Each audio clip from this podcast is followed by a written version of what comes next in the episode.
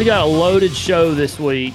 We're just going to get right into it. We can't play around. We always say that, but literally, we can't play around, Harbin. Loaded show this week. Just a lot to unwrap and get into with the Tennessee baseball team.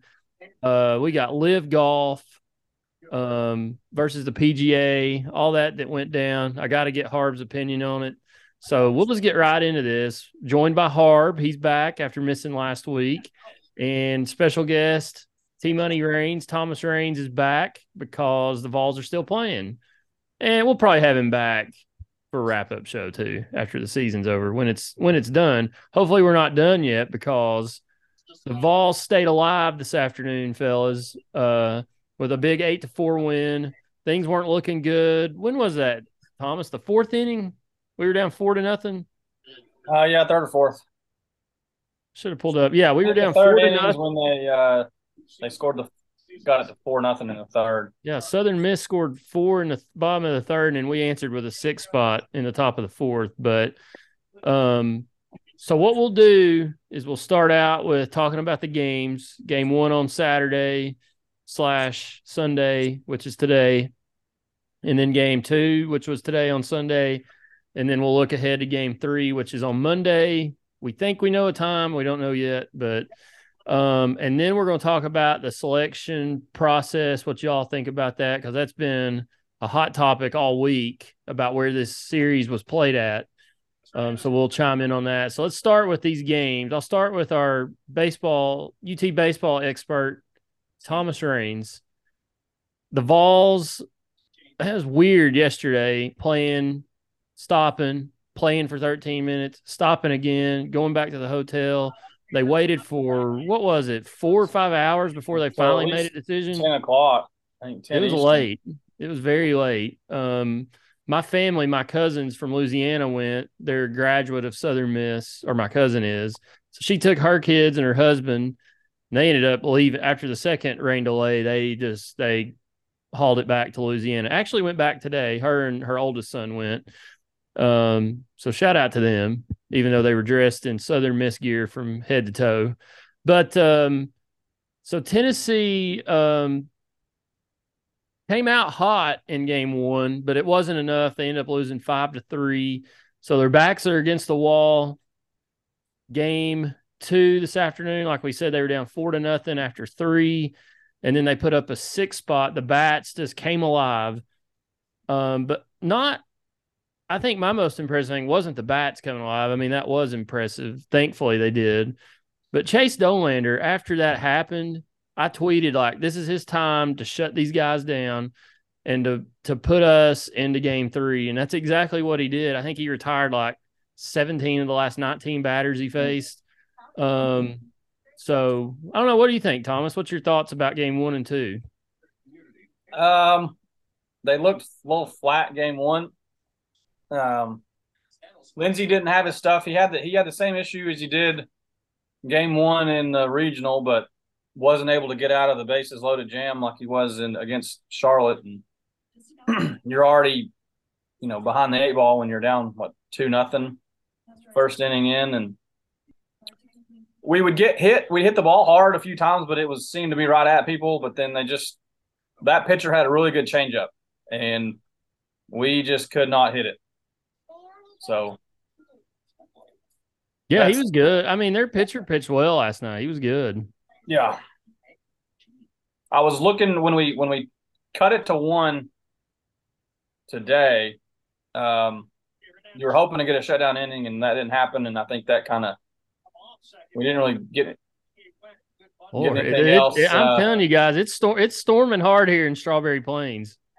We didn't get anything else going the rest of the game, and then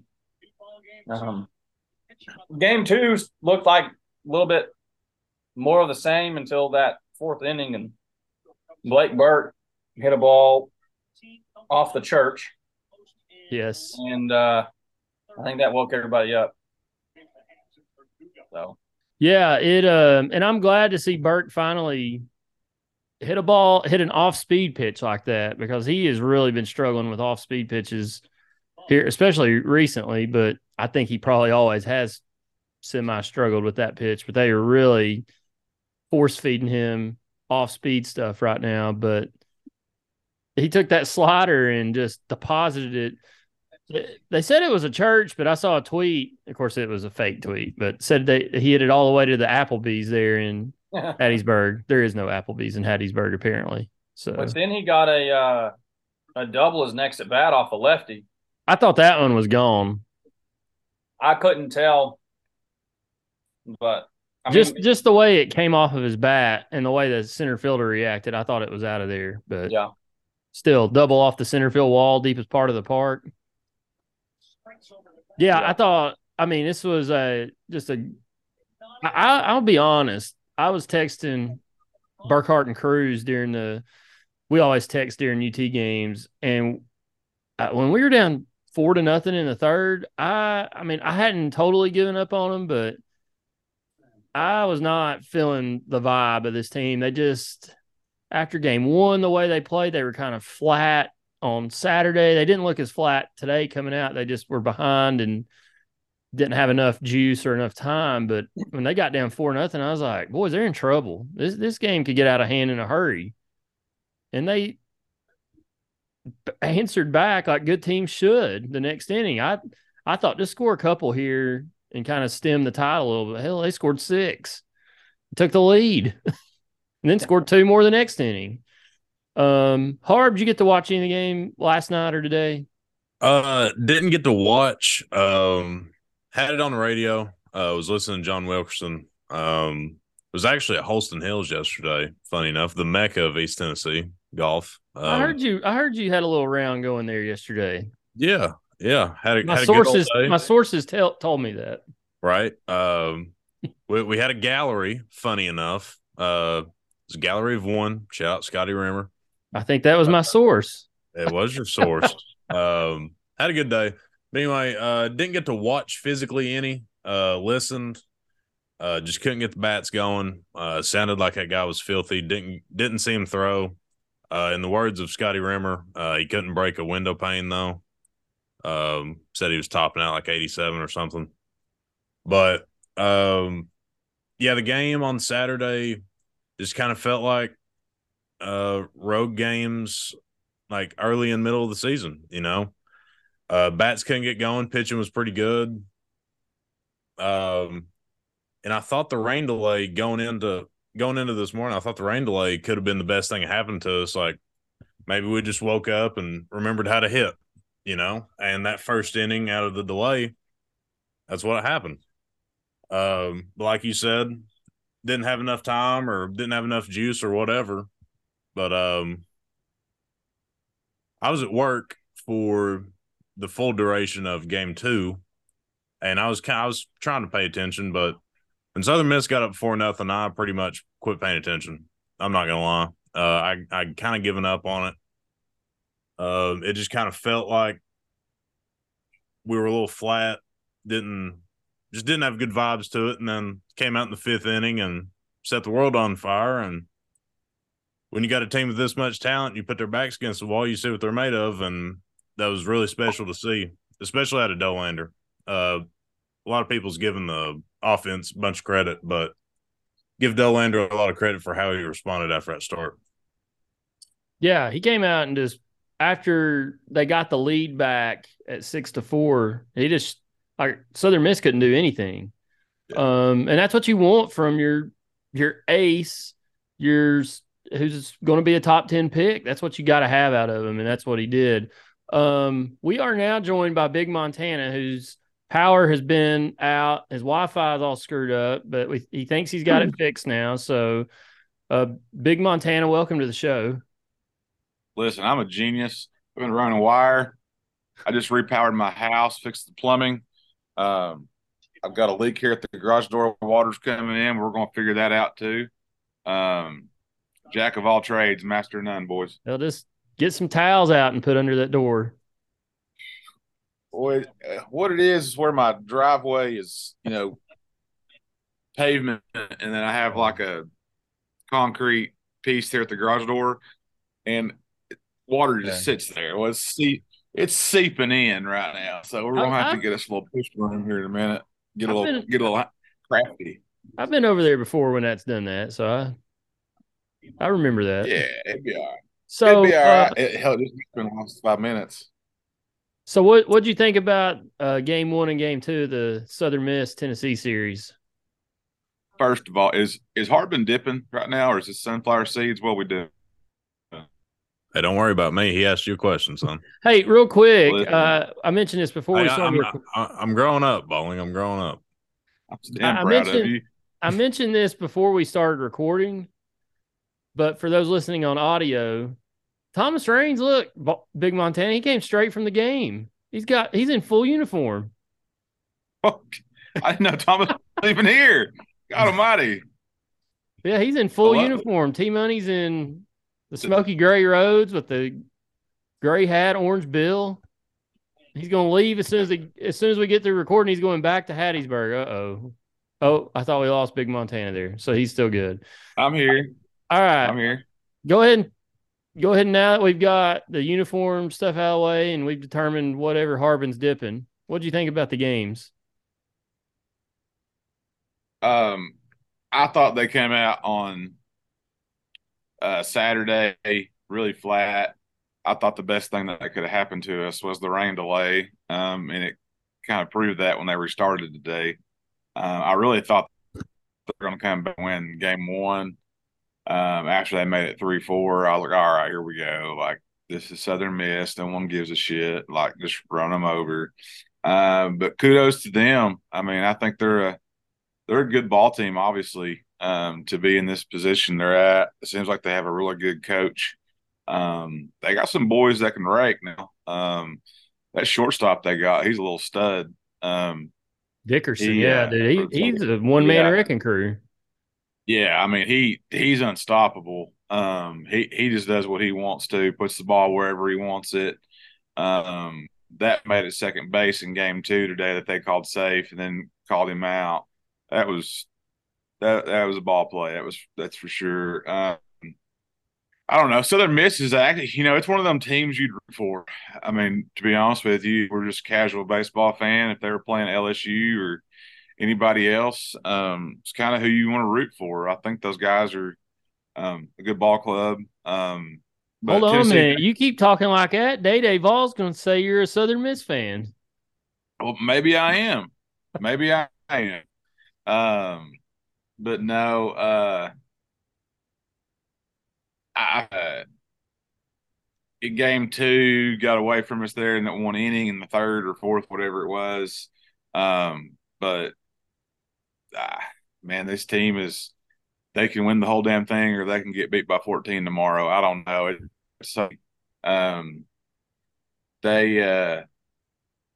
The pitching today was pretty phenomenal, except for the pitches in that one.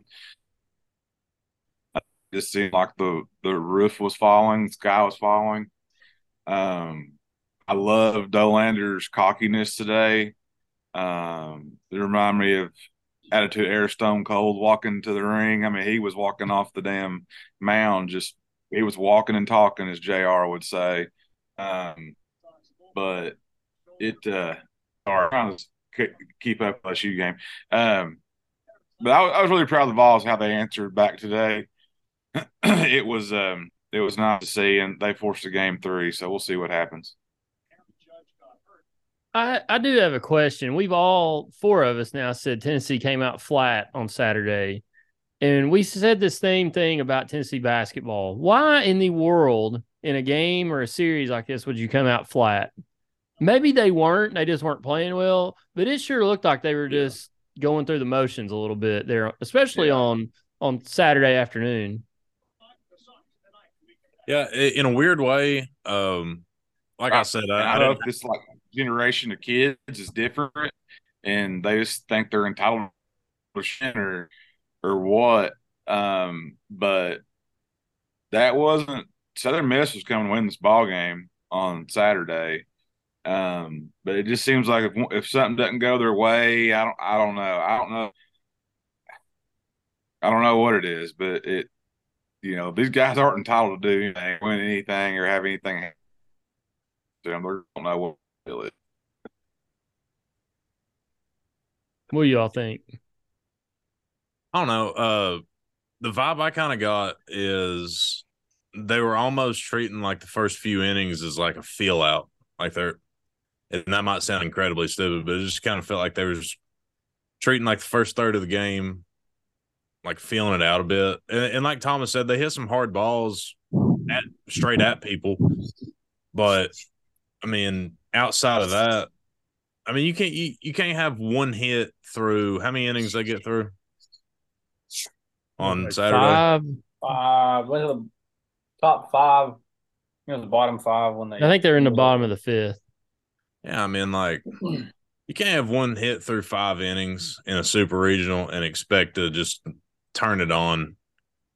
Like I understand it happens every once in a while, but you can't just rely on that. And like anytime we have a big game, like we have like a catalytic inning where everything starts to click. But there's gonna be games where that just doesn't come. I mean, you've got to be consistent with it.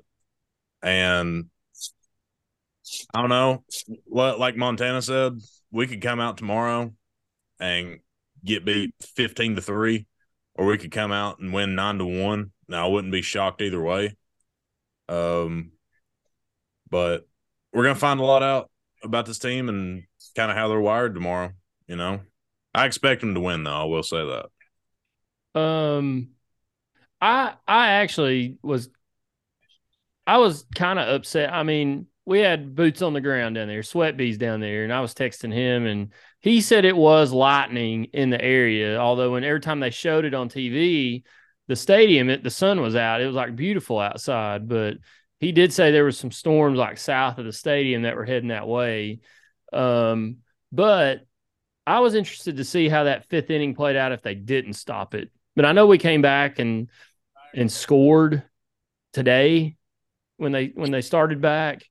But I felt like we had a little momentum going, and it just stopped right there. But you all were right about earlier talking about that rain delay. I thought was probably pretty well timed because I mean, I don't know. I thought today we were going to get blown out there for a second until we started hitting the ball the next inning. But that game yesterday could have went sideways. I think they were going to fight back a little bit, though. You could start to tell in the fourth and fifth inning they were starting to make a little bit better contact off of that guy. And you still had five more innings to play, at least five more at bats. So anything could have happened, I guess. They were just down 4 runs. So I don't know. They got to come out tomorrow. As we'll look ahead to Game 3, we don't know. Thomas, correct me if I'm wrong. We don't know what time yet. Is that correct? Nothing from baseball on Twitter yet. So, yeah, the only thing I've seen is from that Alan. Yeah, the only thing I've seen is from that Alan Bell guy saying 5 o'clock Eastern. But Tennessee and Southern Miss, neither one have put anything out yet. So, I guess they're waiting for the official word. I don't know what they would be waiting on. Maybe the LSU Kentucky game. Well, yeah, that. I guess they're waiting on that one. Stanford still has a game, but they one too for sure. But because all the others, Oregon and Oral Roberts, which that'll be game. That's a Game 3. Yeah, that one will be done, and everything else is done except us, Stanford, Texas. And it looks like LSU's probably going to win, so that one will be done. So we could be the only game tomorrow. I think Texas wins. That one was over. Game. But if Stanford wins tonight, then there'll be a game. And I would say that one would be later than ours. I think a Game 3. Yeah, that's in Stanford, so that'll be a 9 o'clock game probably. So I would assume we're 5 or 6 tomorrow. Yeah. It'd be dumb not to. Yeah, you can't have this game at like 1 o'clock in the afternoon. There's nowhere for them to go after this, so it really doesn't matter what time you play, because they're not going to play till Friday or Saturday anyways. I would assume the series that end tomorrow, however the matchups work, they might play Saturday. I don't know that it really matters in the grand scheme of things, but I don't know. What do y'all think? Tennessee's pitching is set up pretty good for Monday. And I hope people listen to this on Monday, because if they don't, it's going to be pretty silly listening to it on Tuesday or Wednesday. But I think Tennessee's pitching sets up pretty good for this Monday Game 3 with Drew Beam, and you've still got Camden Sewell. You've still pretty much got Burns because he didn't – what did he throw? 6 pitches, I think. 6 pitches today. I mean, he didn't throw anything. You've got everybody back but Andrew Lindsey and Chase Dollander. I mean, if and you won't honest. Have Halverson. Maybe. Probably not. If you need him, you need him. But if you need him, then you've got some problems. I think. I was going to say, if we need him, it's going downhill quick. I think if you're throwing Halverson, you're either getting shellacked or they're in extra innings or something. He's not going to throw Halverson if we're down double figures because Tony looked out for the pitchers. That's the one thing he's done his whole career is look out for the pitch counts, and he doesn't overwork any of his pitchers. Well, and you still got guys. You got Kirby Connell. You'll have Dylan Siegrist out of the bullpen that can throw. You got AJ Russell. AJ Russell's out of the bullpen that can throw some. I mean, they're more like hitter to hitter type guys right now. But well, Russell's your probably next year's rotation. He's going to be in the rotation next year. He'll be joining the rotation with Beam and probably Burns again. What do you think Halverson's role is next year? He goes pro, I think. I don't know if he has any years. I don't think he has any left because he's technically. Oh, that's right. That's right. That's right. It'd be nice if he could come back because I think he'd fit right into the rotation. So I think that Southern Miss will start this Nico Mazza cat.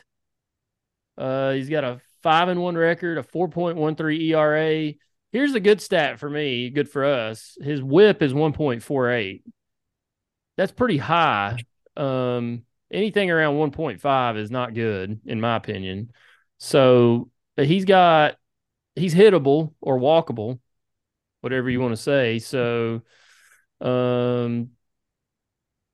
think Tennessee's got – I feel like they've got the upper hand tomorrow. They're the home team, even though it's at Southern Miss. I think we've got the upper hand on the pitching. I think that's the dumbest thing in the world. Yeah, I don't – we talked about this last year. Because I don't. If you're hosting, you're the home team. That's the way it should be. But it's like my uncle said last week. It's socialism. They're trying to give everybody a chance, and I get the model of it. You know,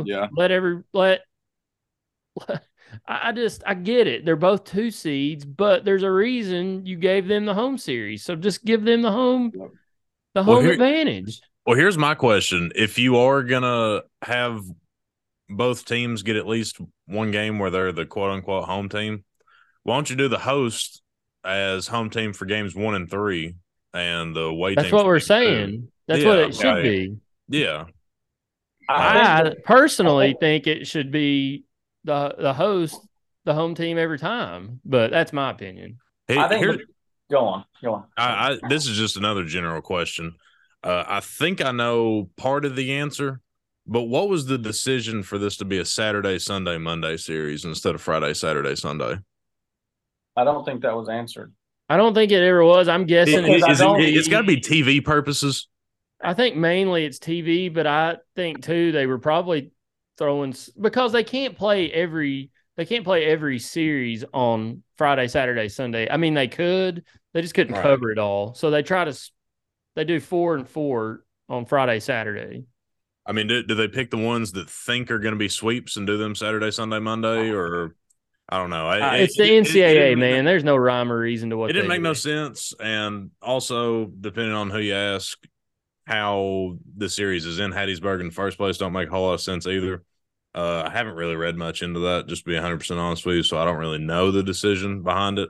But knowing the NCAA, there probably wasn't much criteria involved anyway. We'll get into that shortly because that's a huge – whole nother topic that's got Tennessee fans all riled up. But I don't know. I don't – I do think it's kind of goofy that Tennessee is on the road playing at Southern Miss, who's the host, and they're the home team for 2 out of the 3 games. I mean, it just – and they got it because of a coin flip. Yeah, a coin – two coin flips? 2 coin tosses, yeah. We won the coin flip for – who gets home first game, and then the coin toss for who gets home third game. I mean, that is stuff we do. That is stuff we do at Parks and Recreation when you have 2 teams playing at a park that there is no home field. It's like, all right, we don't know who. I think it was because we're both two seeds, and it was just if it were at, or, you know, like Oregon or Roberts, or Oregon's the higher seed, so obviously they're going to be home for 1 and 3. But because they're both two seeds, and you just chose a regional or a super regional location, but I don't know. I mean, so quickly, does Tennessee win on Monday? I don't care who answers. Yes. Harbin. Yes. I'm thinking about it. They should. I'll put it that way. I don't have a damn clue, just to be honest with you. And I don't think any of the four of us do. But our best against their best, I believe our best is better. We have more talent, and when it's winner take all, you got to take more talent. I'm taking the balls. Thomas, I'll go with yes. I agree too. I think these two teams are fairly. Yes. Yeah, I think they're fairly even. I just think Tennessee's the better team, but if they come out on a slow start again, they could be in trouble. They need to come out, and I'm not saying they need to come out and jump all over them. They just don't need to fall. Oh, no, they need to come out and jump all over. Oh, well, they do. They just don't need to fall behind 4-0. We'll score 10 in the first and end it. Yeah, that's what I'm saying. Unless you're Oral Roberts and you score 8 in the third inning and then you get beat. We are 1 win away from Omaha. Let's hope they get it. 2 out of 3 years. That would be 2. Yeah, second time in 3 years that the Vols have traveled to the great state of Nebraska. So if Tennessee does make it to Omaha. I know you like to compare every coach with upside and promise and years of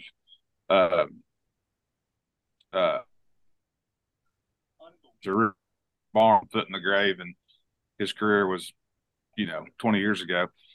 Does Tony Vitello done? If he gets Omaha, is that good enough for you to say that this was a successful season? Because, I mean, the teams that are going to be left they're all going to be great. Would love to see them go on and win a couple of seasons, win the whole thing. But in my mind, I think Tony has done enough, especially with this team on how it started and basically what he lost last year too, to give him the nod and say, hey, this was a season for the Vols.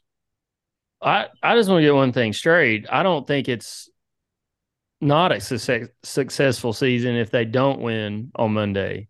I think it's been a very good year. It's been up and down, but I think it's been a very good year. I think the thing I get frustrated with is, and he could put a lot of this to bed, Tony Vitello could, if they win on Monday, but since he's been here, and I need to go back. Like, if you told me when we hired this guy who'd never been a head coach before, great recruiter coming from Arkansas, that we would go to 4 straight NCAA tournaments, win the SEC title, regular season and tournament, and go to, what is it now, 3 straight super regionals, and go to 2 out of 3 if they win on Monday, College World Series, I don't know what I would have done. I don't know if I'd have been able to contain my excitement.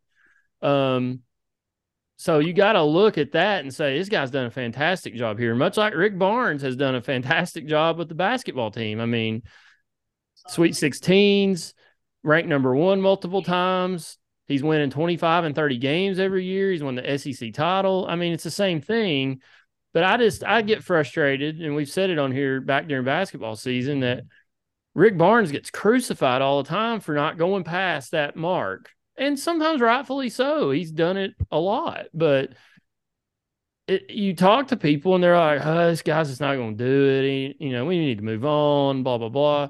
But Tony Vitello in his short career here has kind of done the same thing with his teams, but he could erase a lot of that talk, which it's not much of it, but I have seen a little this weekend that if they were to lose, they're basically losing in the Sweet 16 again, which is not – think about it, though. That's still – they're one of the last 16 teams playing in all of college baseball. Same thing with the basketball team. When you say that part out loud, it sounds a lot better than oh, God, we just lost to Florida Atlantic. Or, God, we lost to Notre Dame last year in baseball. But I think he could put a lot of that talk to bed from people like me. But I just – I guess I get frustrated because it's almost like there's a double standard here. Is it because he's hot? I don't know. But he doesn't get the same amount of criticism that Rick Barnes. I guess it's because he's coached 25 less years than Rick Barnes. But still, it's the same thing. I think that's my – I think with, like, Tony Vitello, there's a huge upside to him because of age. He's a young cat. And I aggravate you guys about this, but I think Rick Barnes is – it's not really fair because the guy is a good basketball coach. But I think it's because he looks like he's, you know, a Baptist deacon, and he's looks like he's 89 years old and death eating a cracker, that people are just get so fed up with it because they want, you know, it's a little bit more energy.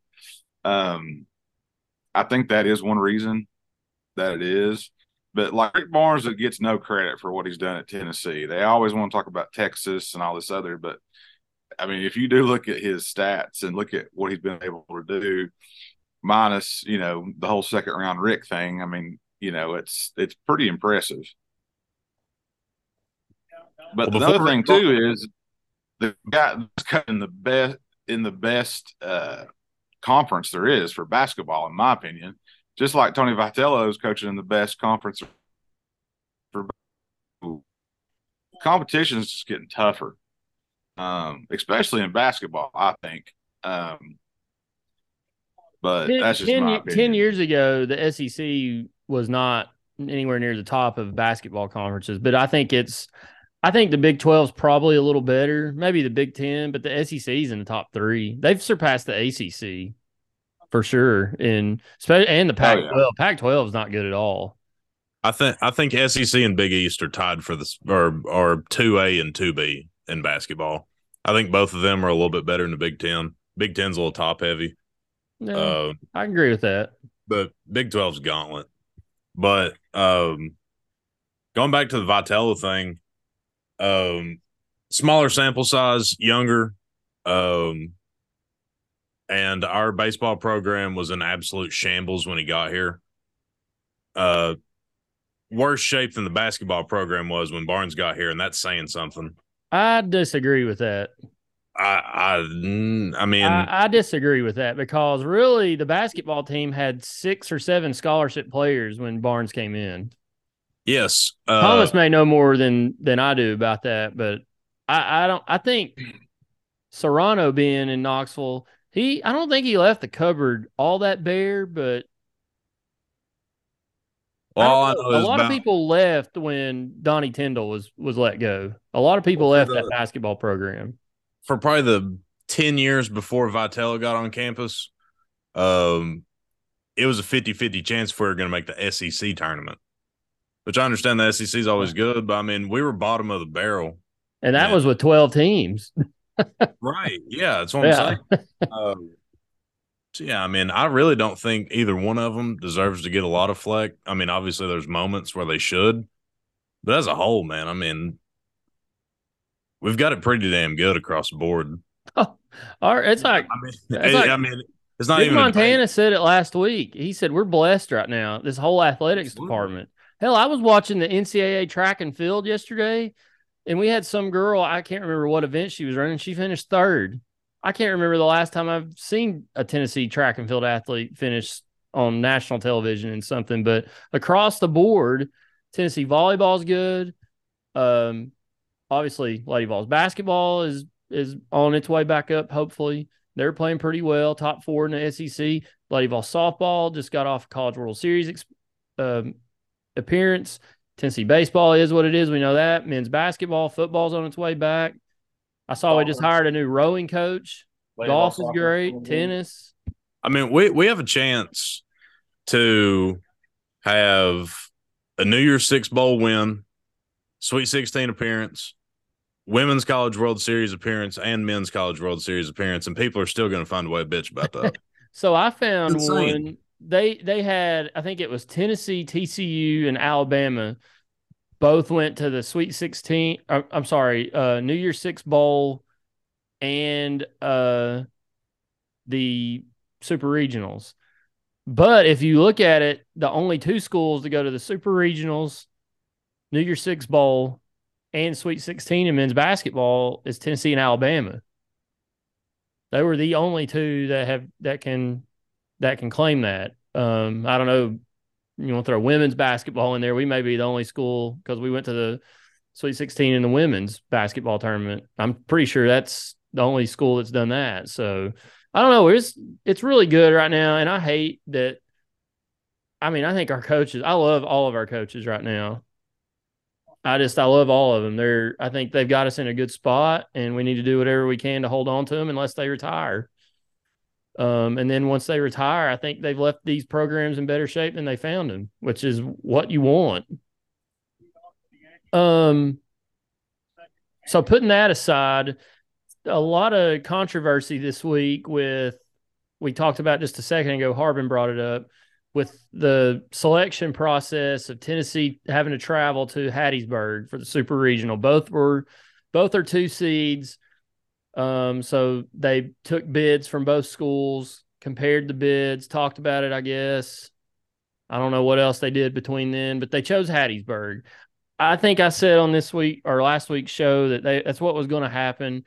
My simple reasoning for it was it's a feel-good story with their coach retiring. Southern Miss's coach is retiring after the season's over.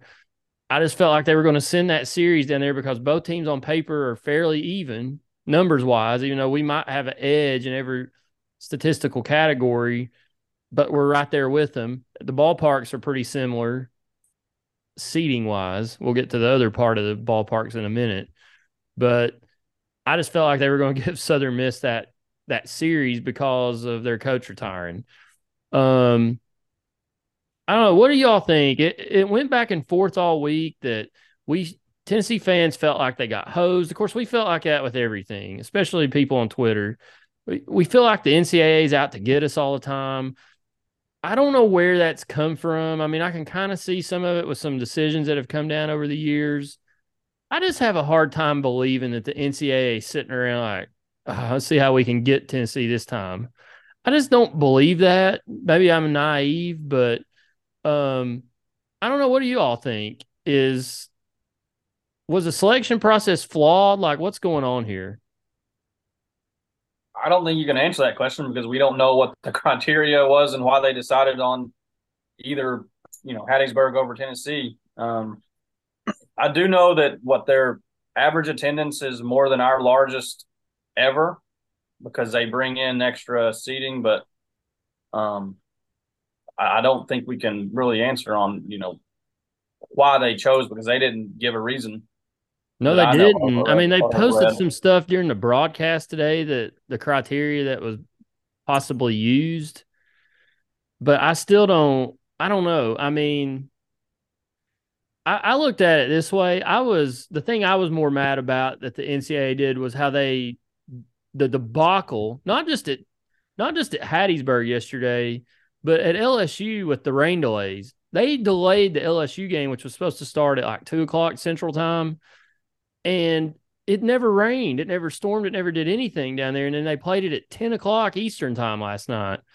Those poor LSU fans – I shouldn't call them poor. I mean, I don't know how they walked it back into the stadium last night. They were down there tailgating all day long, and I saw an interview or a guy was outside Alex Box Stadium, and there were several people that left and went home because they're like, I can't do this. This is too late. I'm going back to the house, whatever. But I don't know what the NCAA was thinking on that one, and I don't know why they took so long, one, to decide whether or not they were going to restart the Tennessee game, and two, why they didn't feel like they could move that game up Saturday. Because if you look at the forecast, sorry, we lost Harbin there, and now he's sitting in the dark. He must have lost power. But we've got a personal hotspot going off the iPhone, baby. Don't you doubt a country boy. Country boy can survive, even in these modern times. Son of a gun. We'll have Hank Jr. rewrite the song to have something about hotspots or something. I believe it's a Remington 69 song. I think they already have one. But anyways, I mean, I just felt like they could have moved that game up Saturday and got the majority of it, if not all of it, in before those storms hit yesterday afternoon. And I know it's TV deal and all that, but I don't know. Big Montana, what did you think about the selection process?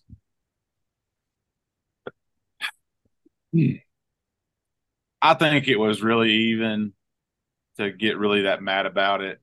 I think you're right. I think his last year coaching had some draw to it. And, you know, one of these days we might be in the same position. Tony Vitello will be 60-something years old, and this is his last hurrah, you know, and we would want that situation. I honestly think that it could have been used as a bulletin board material, if you will, for our guys. Hey, they thought you weren't good enough to host. What are you going to do about it? I really thought that Tennessee was going to come out and beat the snot out of Southern Miss on Saturday and today. I don't know.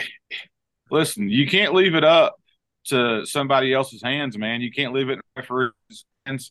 You can't leave it up to a coin flip. That's how stuff can go your way. If you wanted to host, should have won more games. That's the way I feel about it. At the end of the day, do your business. Don't let somebody else do it for you. If you don't mow your own grass, somebody else will mow it for you. That goes a lot of things in life. Well, I looked at, I think another thing I was frustrated with was when, and I don't think overall this is a big deal, but they had Tennessee, they don't have visiting locker rooms at Southern Miss. That's an issue to me if you're wanting to host a what do they do when they host a just flat-out regional there with 4 teams? Not just 2, but 4. What, do they just sit out in a parking lot? This is like a freaking summer league baseball tournament where you got teams hanging around waiting for the next game to start, and they're just sitting either out in their cars or they're sitting in the stands watching. And I felt like it was a little chicken shit that Tennessee had to sit under the bleachers yesterday while it was storming, and then they did between games today. They were doing it again, and I get it. They don't have that, and that can't be the whole criteria for hosting. But you got to have something better in place if you're Southern Miss and the NCAA. If there's a weather delay, where are these guys going to go? Like, you can't throw them under the bleachers. Where do they go if they get hurt? I guess they just deal with it there in the dugout. I mean, I don't know. If I break my ankle coming around second base, I'd hope I can go into an air-conditioned room and, you know, be given some morphine or something. I was watching the game with my dad today, and I said, how do they not have a visiting locker room at this level of baseball? And at Southern Miss, I know they're in the Sun Belt, but my God, they're not that low down. It's not like they're I mean, I could see Oral Roberts not having a visiting team dugout, but Southern Miss, a team that's been good for so long. But my dad said, well, they're in the Sun Belt. What do you expect? Well, I mean, shoot, build a cinder block building, throw a little insulation, stick up a roof, throw a little shingles on it. It's better than sitting under the freaking dugout, letting homeboys spit cup and Bud Light run through the cracks on you. I mean, that's ridiculous. Harbin, what do you think about all this mess of the NCAA picking Hattiesburg over beautiful Knoxville, Tennessee? I'm going to play a little bit of devil's advocate here. I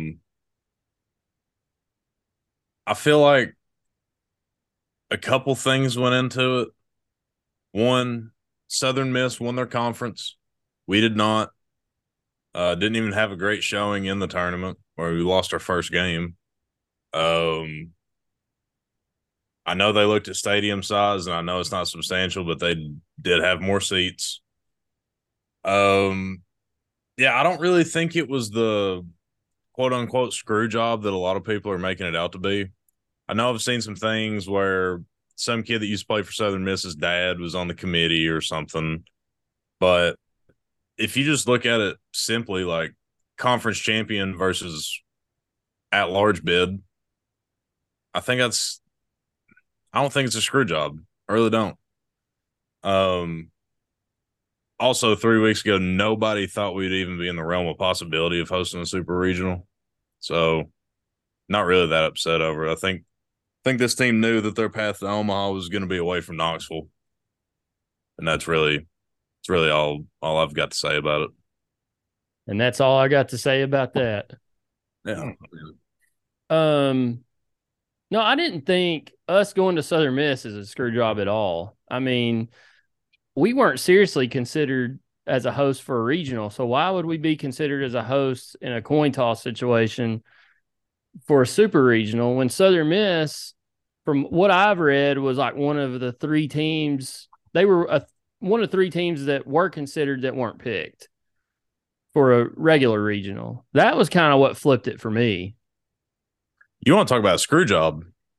Indiana State caught a massive screw job. Now, I don't know what the NCAA's criteria is. For those that don't know, Indiana State hosted a regional. They won the regional. They got linked up with TCU, who's the 2 seed in the Fayetteville regional. Terre Haute had a previous commitment of hosting the Special Olympics this weekend, so they didn't have the hotels and whatnot. Tell me how in the world,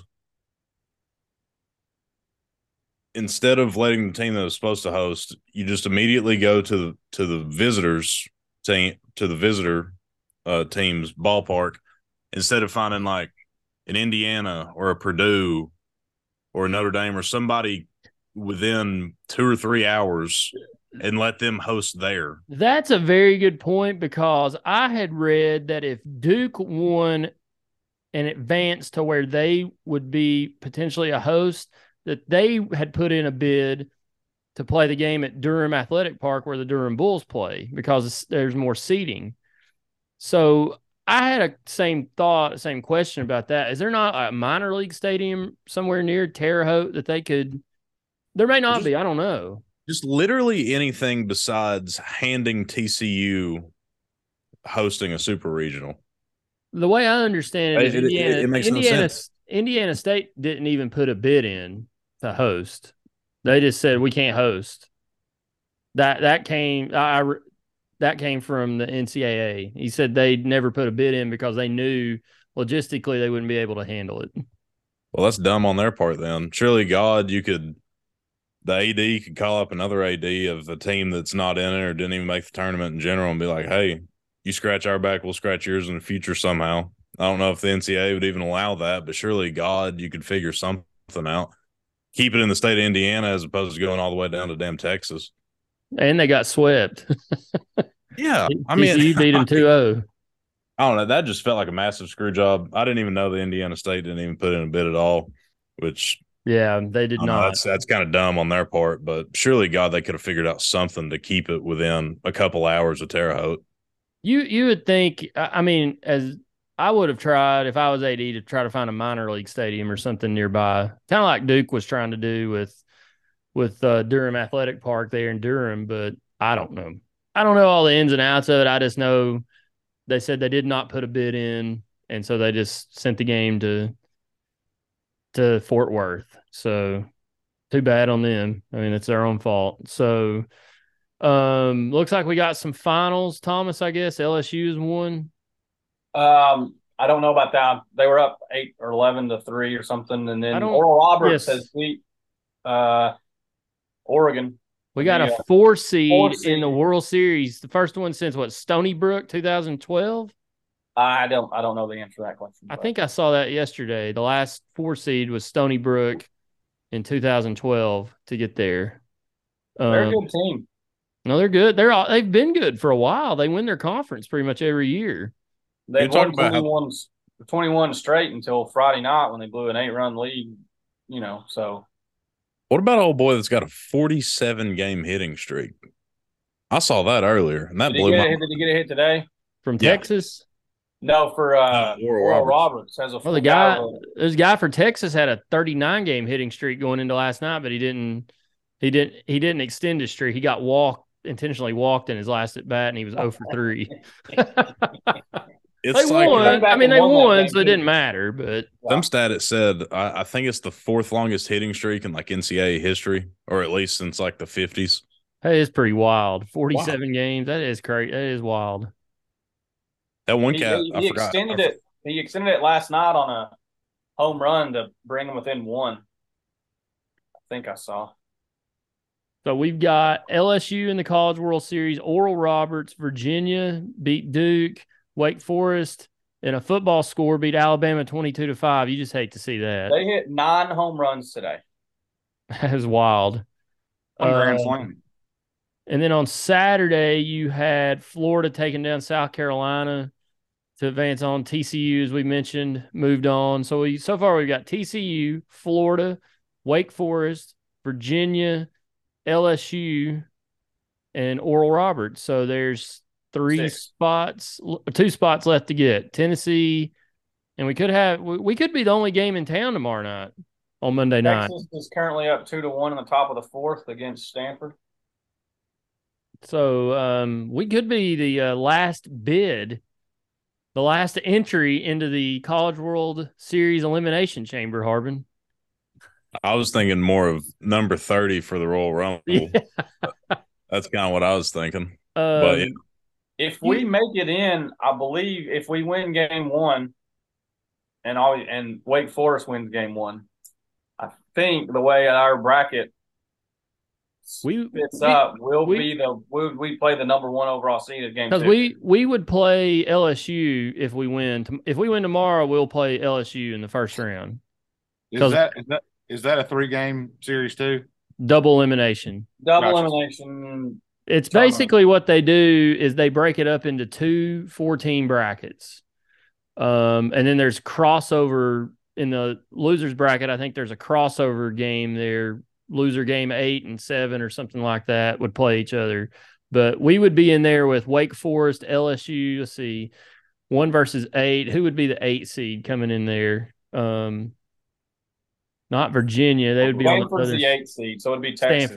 Stanford or Texas. Yeah, we'll have it'll be Tennessee or Southern Miss, Stanford or Texas, Wake Forest, and LSU. That would be our little quad there. So because Clemson, we were in their region, they're the 4 seed. So 4 versus 5, 1 versus 8. So there you go. So that's what we got to look forward to. So fall scheme game one. So they do it based on what regional you come out of? No, it's seeding. It's seeding. But when those like Clemson was the 4 overall seed, so if they would have won and LSU would have won, the 4 and the 5 would have played each other first round, but they just keep it going from whoever wins that regional. Gotcha. Do the last two teams, do they play a 3-game series, or is it just double elimination? It's the 3-game series championship. It's just like softball, best of 3. Okay. But it could take I think it starts Friday, Thomas? 16th, Friday. And then it basically goes all week. It goes all the way into that next Monday or next Tuesday. Because our last time Tennessee was there, we had talked about possibly trying to go out there that next week if they got there, but they played on, Friday and lost. And then I had tickets to the first race back at Nashville Super Speedway. Me and my dad went on Father's Day, and Tennessee was playing while the race was going on. So I'm watching the race. I'm in the stands watching the race, listening to the game on my headset, like I'm back in the 90s at Neyland Stadium listening to – John Ward called the game while I'm sitting in the stadium, but we lost 2 games in a row and never got to that next week. But usually you don't play like every single day back to back. They kind of break it up a little bit, but that thing will go. You get to that championship series, it goes into the next. You're there basically 2 weeks, almost. Well, not 2 weeks. It's like 11, 12, 13 days. You're there, but. We got to win tomorrow, guys. We got to win on Monday. If you're listening to this, hopefully it's Monday. You're listening to this going into work or you're coming home. Well, if you're coming home, you're probably listening to the game at this point. So hopefully the Vols can get it done. All 4 of us think Tennessee wins against the Southern Mississippi Golden Eagles. I just think Tennessee's the better team. I think they find a way to get it done tomorrow. We just got more horses. We got bigger and better horses in the stable. Southern Miss is a great team, though. You get to this time of year, you can't go wrong with some of these teams. But I just think Tennessee's got a little bit more in the tank than Southern Miss. But don't expect the Eagles just to lay over, lay down, and play dead. I hope they do, but they probably won't. So any closing thoughts, Harbin? I kind of ran out of time on the live thing here, but quickly, thoughts on the LIV PGA? Because I know you've been very passionate about it this week. Massive week in the golf world. In the grand scheme of things, this could potentially go down as the biggest week in golf history. And I'm not exaggerating when I say that, whether it's good or bad. But quick clarification: I think if you keep up with this, most people know this. The PGA and LIV are not merging. The PIF, the Public Investment Fund of Saudi Arabia, people that pump all the money into LIV, their whole goal when they started this quote-unquote Super League 3 years ago or whenever it was to just get their foot in the door so that they could get money into the golf world. And they started LIV as like a disruptment just to kind of piss off PGA Tour and wait on them to fold. And that's exactly what happened. They did. Jay Monahan, known hater and loser, was very vocal about shaming people for taking Saudi money and all that good stuff. And tone changed quite a bit this past week. Depending on how you look at it, it could be slimy, it could be desperate, whatever it is, but he made this decision with Jimmy Dunn and one or two other people and did not let any of his players know. And the players that stayed on PGA are extremely pissed, and they have a very valid reason to be.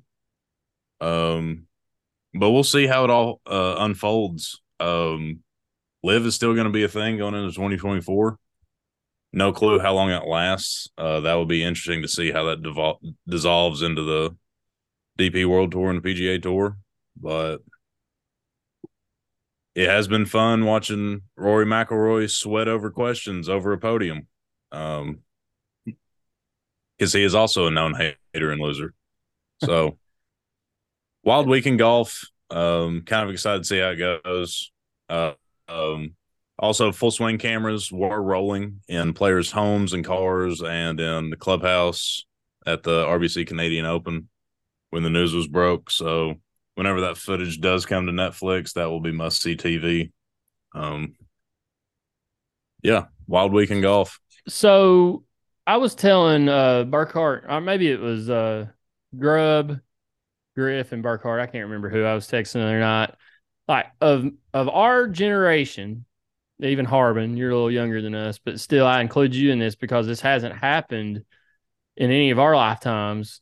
The last thing that I can think that's similar to this was the AFL-NFL merging. And maybe I think ABA-NBA was before AFL-NFL, but AFL-NFL merging, which I know this isn't a merge, but it's somewhat similar. Like, we've never seen anything like this in our lifetimes. WWA, every other – well, yeah, you could say that. I mean, seriously, you could say that. I didn't even think about that one. That's a good point, Big Montana. But what did he say? I didn't hear him. WWF, WCW. Yeah.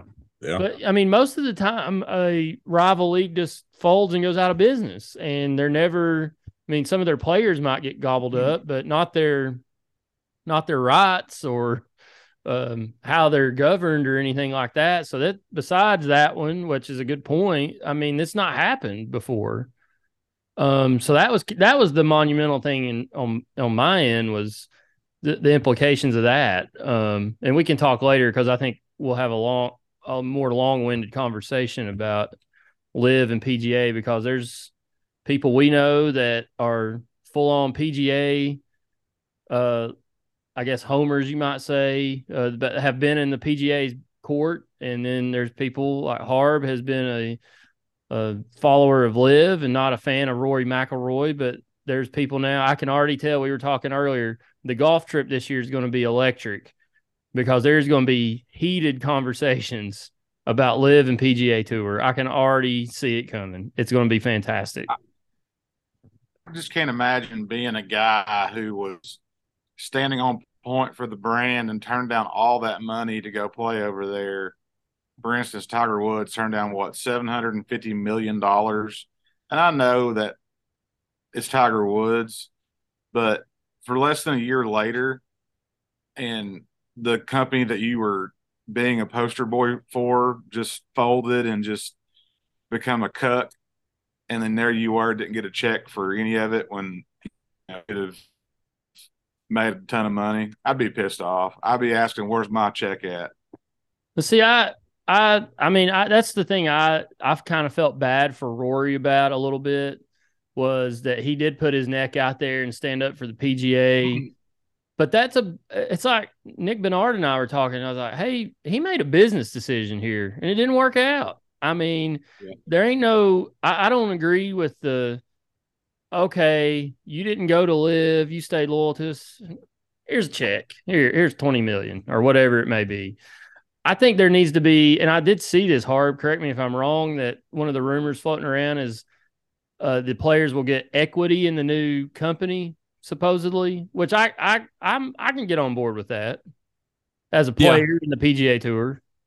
Also, the big rumor going around, and if this is true, this is wild. PGA was going to dig their heels in the ground and not do anything, but LIV came to them and had a written agreement with Jon Rahm. Jon Rahm was going to go to LIV for $300 million, and Monahan pretty much deemed he pretty much looked bigger picture. He didn't want to lose his number one guy. So if that's true, that's absolutely wild. And it makes sense because Rahm's best friend is Sergio. He's very good friends with Phil. Phil's brother was his coach at Arizona State. It makes a lot of sense, and that rumor has traction.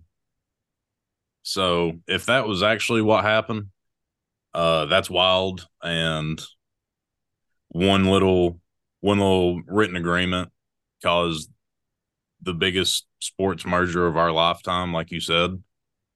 The whole thing is interesting, and eventually all the details will come out. It could be a month from now. It could be 5 years. I don't know, but one day we'll get all the details, and I'm just eager to see how it all went down. It'll be interesting. It was definitely a wild week. So we got some heavy storms that picked back up here, so I'm going to cut this thing off because I feel like my power could go out at any moment, and my computer just told me it is 69 degrees outside right now. The perfect temperature. Nice. All right, well, we're going to wrap this thing up. Huge game on Monday for the Vols. We'll see if they can take care of business and get back to Omaha. Thomas, we'll have you on next week to talk about either we're going to be in Omaha talking about Omaha, or we'll wrap up the season. So you'll be back next week. And Harb, glad you could join us with no power. All I can see is your face and your hand.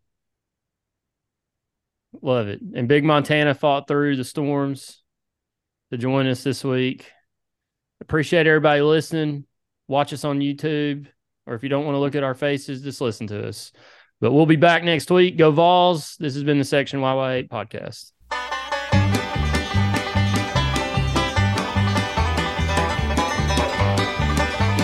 Wish that I was on a rocky top down in the Tennessee hill.